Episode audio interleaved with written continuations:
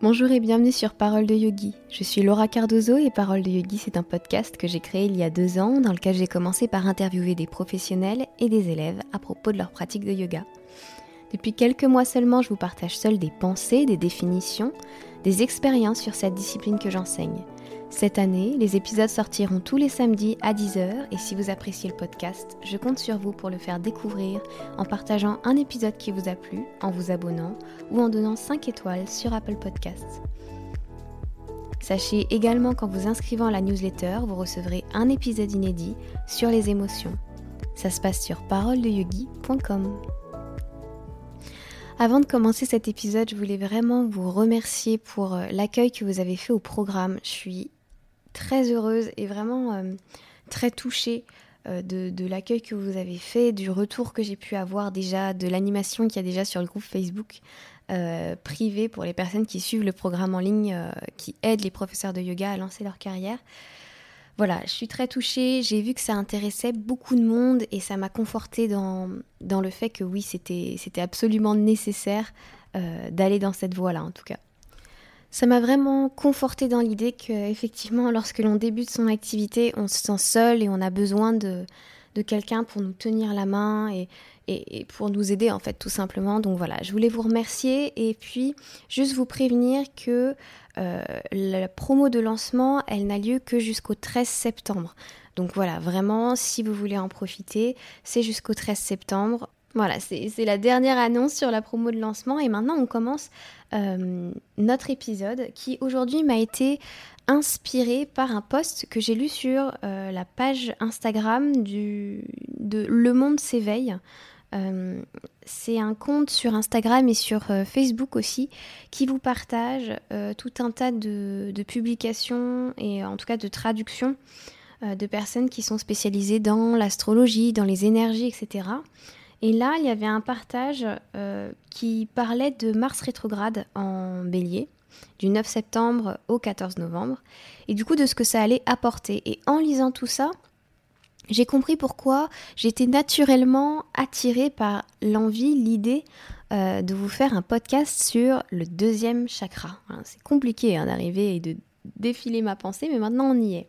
Je voulais vous lire rapidement ce post. Euh, il nous dit que euh, la période en question va amener des réflexions, un réalignement, un éveil de la passion sur le plan personnel, euh, des intentions, le désir de l'âme. Et on nous conseille de faire ce que nous avons à faire pour réaliser nos rêves, de faire le vide afin de nous sentir emplis à nouveau, de relâcher la pression, d'éviter la négativité et de se concentrer sur les activités créatives, de se faire plaisir et de ne pas se surcharger de réfléchir à ses objectifs et se connecter à son imagination, prendre le temps de se recharger. Nous aurons plus d'énergie, tout en ayant le temps de nous recharger et de réfléchir à nos objectifs. Ce qui est logique car nous sommes dans la saison des récoltes, ce qui signifie qu'il est temps de poursuivre, manifester nos objectifs et nos rêves. Mais il est également important de restaurer notre énergie entre-temps. Et je me suis dit, c'est dingue, j'avais deux envies, deux idées d'épisodes. Et ces deux épisodes, ils vont vraiment dans cette veine-là. Comme quoi, on est quand même bien connecté aux énergies euh, sur Parole de Yogi. L'épisode d'aujourd'hui va donc consister à vous parler du deuxième chakra, Svadhisthana, euh, le chakra sacré. Et puis la semaine prochaine, on parlera de ce temps euh, particulier qui va s'installer à partir du 21 septembre. On va parler de l'automne et d'une pratique d'automne et qu'est-ce que ça engendre d'entrer dans cette saison. Et je trouve que le poste là que j'ai pu vous lire annonce bien tout ça. Euh, voilà, c'est, je trouve ça magnifique ces synchronicités qui toujours me confirment que voilà que je suis sur le bon chemin. Voilà, moi j'adore ça. Et donc pour parler de Svadhisthana, euh, souvenez-vous, j'avais fait déjà un épisode euh, sur le premier chakra, Muladhara chakra, qui était lui, disons, le siège de nos fondations, un espace très relié à la terre, etc. Euh, qui se trouve pour moi au niveau du périnée. Et puis Svadhisthana, lui, c'est le chakra sacré. C'est euh, d'ailleurs un des chakras majeurs du tantrisme et on l'appelle le siège du soi. On va le localiser au niveau de ouais, deux doigts sous le nombril et euh, on a tendance à dire qu'il rayonne vers l'avant, mais pour moi, le chakra rayonne vers l'avant, sur les côtés, vers l'arrière. Disons qu'il est une source de vitalité, pour les corps subtils, pour les corps émotionnels. C'est le lieu où le karma et l'inconscient aussi est relié. Pour moi, dans la période qu'on va traverser là actuellement, euh, notamment il y a très peu de temps dans la semaine, on était au portail du 9 septembre, euh, le 9-9, et c'était aussi un portail de libération, de nettoyage du karma, de l'inconscient, etc. Donc on est dans tout ça pour moi. c'est aussi l'élément eau. Et puis, son influence, pour moi, elle va se situer au niveau des émotions, dans la relation avec les autres, dans le partage, les plaisirs, la sexualité, le désir, la création, la procréation, la vitalité, l'estime de soi, et puis la relation à l'argent. Euh, c'est vraiment un chakra que je trouve hyper important, que je trouve, enfin, en tout cas, je trouve important d'aller travailler euh, sur celui-ci. Bien sûr, le travail des chakras, c'est très particulier. Moi aujourd'hui, euh, je vous présente dans le podcast les, chakras un à un. Euh, il faut pas oublier que c'est un travail global, que euh, les chakras fonctionnent euh, de bas en haut, mais aussi de haut en bas. Enfin voilà. Je vous ai déjà détaillé ça dans, dans le premier épisode. Je vous ai aussi détaillé que moi, j'avais une approche très jungienne en fait des chakras, qui n'est pas forcément l'approche la plus traditionnelle. Je j'aime travailler avec les chakras au niveau de leur symbolique. Euh, de couleurs, mais aussi de psychologique, euh, d'émotions, etc. Euh, vraiment une approche qui, date de Jung en fait clairement et qui, n'est pas traditionnelle du yoga. On va dire que en équilibre, ce chakra, il va nous permettre une certaine harmonie, une autosuffisance, une capacité de résilience et surtout une très bonne estime de soi. une façon d'être plus connecté à ses ressentis, Souvent on dit que le verbe qui est euh, associé à ce chakra, c'est je sens ou je ressens. Euh, et puis, euh, vous êtes à l'aise aussi au niveau de votre vie sexuelle. Vous êtes à l'aise avec votre corps, dans une certaine spontanéité, une joie de vivre, quelque chose qui rayonne. c'est un chakra qui se trouve en dessous du troisième. Le troisième chakra qui est au-dessus du nombril, on l'appelle le chakra solaire qui a vraiment cette capacité à rayonner. Et pour moi, ce qu'on va travailler dans le deuxième chakra euh, va nous permettre, c'est comme l'essence, c'est le moteur, l'essence en même temps, qui va nous permettre de vraiment euh, rayonner au niveau des qualités du troisième chakra. En déséquilibre, par contre, euh, c'est des émotions qu'on ne, qu'on ne veut pas voir, on refoule ces émotions, on ne les écoute pas. Ça va être au niveau euh, au niveau physique, des troubles sur le plan gynéco. Euh, ça va être des tabous sur euh, la, sexualité, sur le plaisir. Euh, et puis, si au contraire, il y a, trop d'excès dans ce chakra, on va être super gourmand, on va être extrêmement émotif, on va être dans une agressivité également. Donc voilà, ce sont des, des approches en tout cas de ce chakra que en tout cas qui moi me, plaisent et me guident euh, d'aller euh, voir comment ça se passe quand c'est en équilibre, en déséquilibre, etc. Et ce que j'avais envie de... De toute façon, moi quand je travaille ce chakra, là où je, où je mets le focus, ça va être sur les ressentis, au niveau émotionnel, au niveau des pensées aussi, et puis ça va être euh, sur la joie et la créativité. Le meilleur moyen d'aller se connecter pour moi à ce chakra, c'est d'être proche de ses émotions et c'est de mettre des pincées, voire même des grandes pincées, voilà, j'ai pas d'autres mots, des grandes poignées, pardon, euh, de créativité et de joie dans sa vie. Et ça, c'est quelque chose qui est assez simple au final à mettre en place et qui donne des résultats extraordinaires. Alors, on va commencer par quoi aujourd'hui? On va aller vers la, joie, on va déjà commencer par ça. Comment on fait pour vivre une vie plus joyeuse? Alors on a tendance à croire que la joie, cette émotion qui est agréable, qui est spontanée, qui est... Elle devrait tout le temps, ça devrait être quelque chose de linéaire pour être dans la joie, il faudrait euh, que ce soit une joie euh, tout le temps là, qu'on n'écoute pas ses émotions, etc. C'est pas du tout ce que je suis en train de vous dire. Moi, je vous conseille de cultiver la joie, comme si vraiment vous vous plantez des graines au quotidien dans votre vie, et ces petites graines, ça passe simplement par des actions où vous osez vous faire plaisir. Vous osez Peut-être passer votre playlist dans la voiture alors qu'il y a d'autres personnes avec vous. Vous osez euh, vous inscrire à une activité qui vous fait plaisir, qui vous fait envie depuis longtemps et puis vous osiez pas. Et là, vous passez le pas. Et là, on va aller déclencher des émotions de, joie. Et cette sensation de bien-être qui commence à s'ancrer en nous quand on se donne la possibilité de ressentir de la joie, et eh bien tout simplement après, elle nous donne cette nouvelle capacité qui est de découvrir les blocages que l'on a, qui sont liés au désir et au plaisir, et puis comment on va les surpasser? C'est vraiment euh, quelque chose qui est là encore extrêmement relié, parce que le contraire de, la joie, je ne sais pas si c'est exactement le contraire, mais ce qu'on peut ressentir quand on n'est pas dans la joie, c'est de la culpabilité.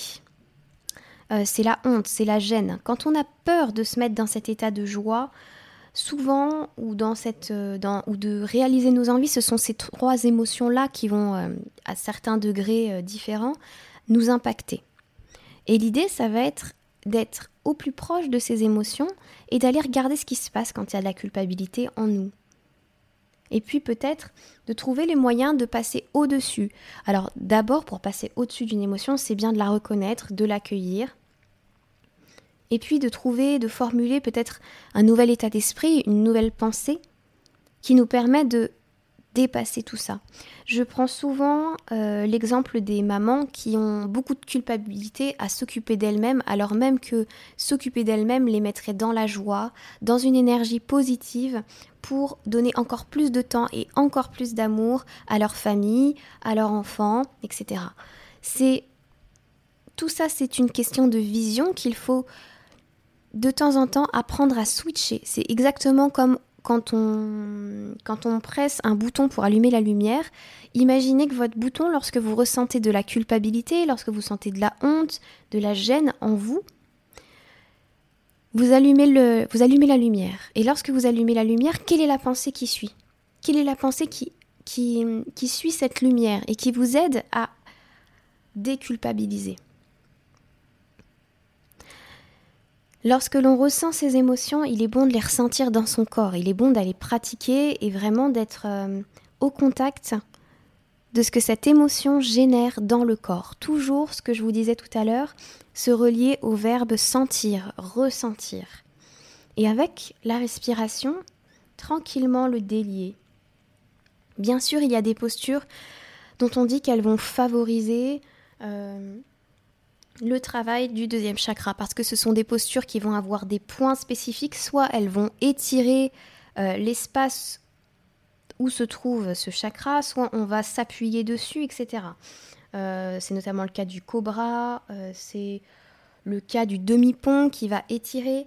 C'est le cas aussi dans d'autres postures, on va le travailler avec la posture du papillon, dans Malasana mais avec les talons relevés, dans l'engagement à chaque fois des abdominaux dans les postures ou tout simplement en visualisant. Mais pour moi, tout ça, c'est euh, c'est vrai, je ne le conteste pas. Je dis juste que quand on va aller travailler tout ça, ça n'est pas forcément au niveau du chakra que les émotions sont restées bloquées. Et donc, il faut s'ouvrir à tout le reste du corps et aller chercher là où ça se passe. Donc pourquoi pas même s'offrir une séance de yin ou une séance même très dynamique et pendant tout le processus de notre séance, observer où se trouvent les émotions lourdes et respirer avec. En prendre conscience, respirer avec. Et seulement à la fin de la séance, voir si de nouvelles pensées positives se sont construites si on a allumé notre lumière. Un autre moyen pour moi d'aller débloquer cette culpabilité, cette honte, etc., c'est vraiment de, de regarder cette pensée que l'on a à propos de soi, cette émotion que l'on a à propos de soi, et puis d'imaginer qu'on est son propre parent, qu'on est son meilleur pote, et, d'imaginer ce qu'on pourrait se dire à ce moment-là. Ou qu'est-ce que la personne qui a dépassé ce problème-là nous dirait? Si nous-mêmes on avait dépassé ce problème, cette culpabilité, ce sentiment, qu'est-ce qu'on aimerait bien se dire? Comment on se prendrait dans les bras? Qu'est-ce qu'on s'apporterait comme émotion? Ça, c'est un moyen aussi. Et lorsque vous allez de plus en plus cultiver votre joie, vous allez en même temps vous ouvrir au deuxième volet que je voulais traiter aujourd'hui, c'était la créativité. Et le chakra sacré puise son énergie aussi à travers notre créativité. Et on a souvent l'impression lorsqu'on va parler de créativité qu'il faut être manuel, qu'il faut euh, savoir peindre, etc. Je m'estime être quelqu'un de très créatif, de très inspiré. Et pourtant, euh, je fais très très peu de dessins, je dessine même pas très bien du tout. Euh, je c'est pas comme ça que s'exprime ma créativité. Je ne suis pas non plus quelqu'un qui écrit des poèmes, je suis pas quelqu'un qui danse, je suis pas quelqu'un enfin en tout cas qui fait de la danse de manière artistique. Je suis quelqu'un par contre qui développe sa créativité dans énormément de choses du quotidien. Ma créativité, elle va se mettre en place à travers les cours que je propose. Elle va se mettre en place à travers la cuisine que je fais. Ça, c'est quelque chose de tout simple, mais la cuisine, c'est euh, un tableau vivant. C'est et puis c'est devoir changer peut-être tous les jours, réinventer des recettes, se réinventer. Quand on commence à mettre en place euh, des petites actions comme ça créatives, on se rend compte vraiment que la créativité est partout. Et je trouve que oui, effectivement, la cuisine, pour moi, c'est un des moyens les plus faciles de me relier à ma créativité, en dehors de mon travail. Euh, ça va être vraiment de me dire, oh bah tiens, là j'ai fait une salade par exemple, et euh, je trouve que la couleur, c'est toujours la même. Il manque quelque chose, il, il manque un petit peu de peps là. Qu'est-ce que je vais mettre dans cette salade pour qu'elle pop un petit peu? J'en ai marre de mettre des tomates dans ma salade, je vais mettre des pêches et je vais voir ce que ça donne. Ou alors je vais mettre des framboises et puis je vais mettre un peu de, un filet de vinaigre balsamique avec, ça va rapporter euh, du liant. Enfin, je sais pas, c'est il y a quelque chose avec la cuisine, en tout cas chez moi, qui éveille ça très facilement. Mais la créativité, ça peut se faire très bien dans votre intérieur, dans la manière dont vous réagencez une pièce, dans la manière dont vous euh, réagencez les, bureaux, les, bibelots qui sont euh, sur votre bureau. Ça peut être dans la manière dont vous allez vous habiller, ça peut être dans la manière dont vous allez vous maquiller, vous préparer le matin. Tout ça, ce sont des petits détails, mais lorsque vous allez un petit peu tous les jours vers ça, vous allez voir que à un moment donné, la créativité et euh, la joie vont se mêler et vont faire quelque chose, une énergie en vous qui est fabuleuse, mais vraiment qui est vraiment euh, là, qui vous nourrit au quotidien en fait. Même quand il s'agit de, de créativité, on peut ressentir là les mêmes émotions que je vous dont je vous parlais tout à l'heure, la honte, etc. On peut ressentir de la gêne à oser euh, montrer le fruit de sa créativité, à montrer quelque chose qui est aussi totalement personnel, parce que la créativité, c'est subjectif, c'est personnel. Et lorsqu'en fait tu laisses libre cours à ta créativité, à tes élans créatifs, en fait tu vas te mettre euh, tu vas permettre à une part de toi d'aller s'exprimer, d'aller dire quelque chose. Tu vas le raconter à ta manière.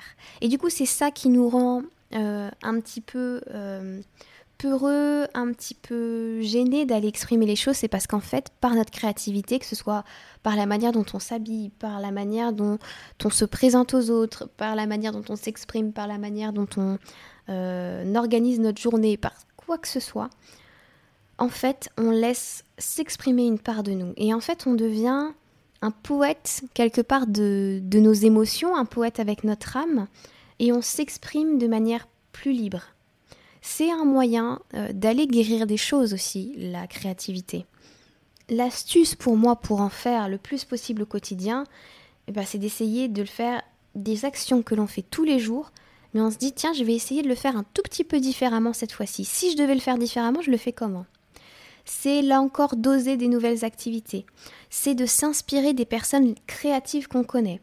Pas de les jalouser, pas de les regarder et te dire oh mon dieu, j'y arriverai jamais. Juste de se sentir porté par leur élan. Et puis, dans la pratique du yoga, c'est de fermer les yeux et de laisser le corps faire, d'être à l'écoute, d'être dans le ressenti encore une fois, et de pas chercher à suivre quelqu'un, un professeur, à suivre un schéma, à suivre un plan de cours c'est de laisser la pratique s'exprimer pardon, à travers nous.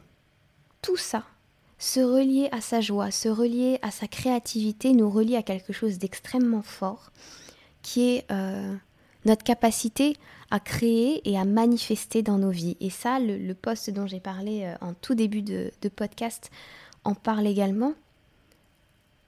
C'est le moment de manifester, de créer Le pouvoir créateur, c'est notre capacité à manifester dans le monde nos envies, nos désirs, et puis aussi nos peurs, en fait à manifester ce qu'on ressent autour de nous. Pour certains, c'est un concept, pour d'autres, c'est une réalité très très puissante. Et en fait, elle nous place, nous, comme responsables, comme créateurs de notre vie, à plein de, à plein niveaux différents. Elle nous place comme créateurs de, la, de notre réalité. Et c'est le cas notamment avec nos pensées, comme on peut le voir. Quand je vous dis quand on choisit de réallumer la lumière, quand on presse le bouton, on passe d'une réalité à une autre quelque part.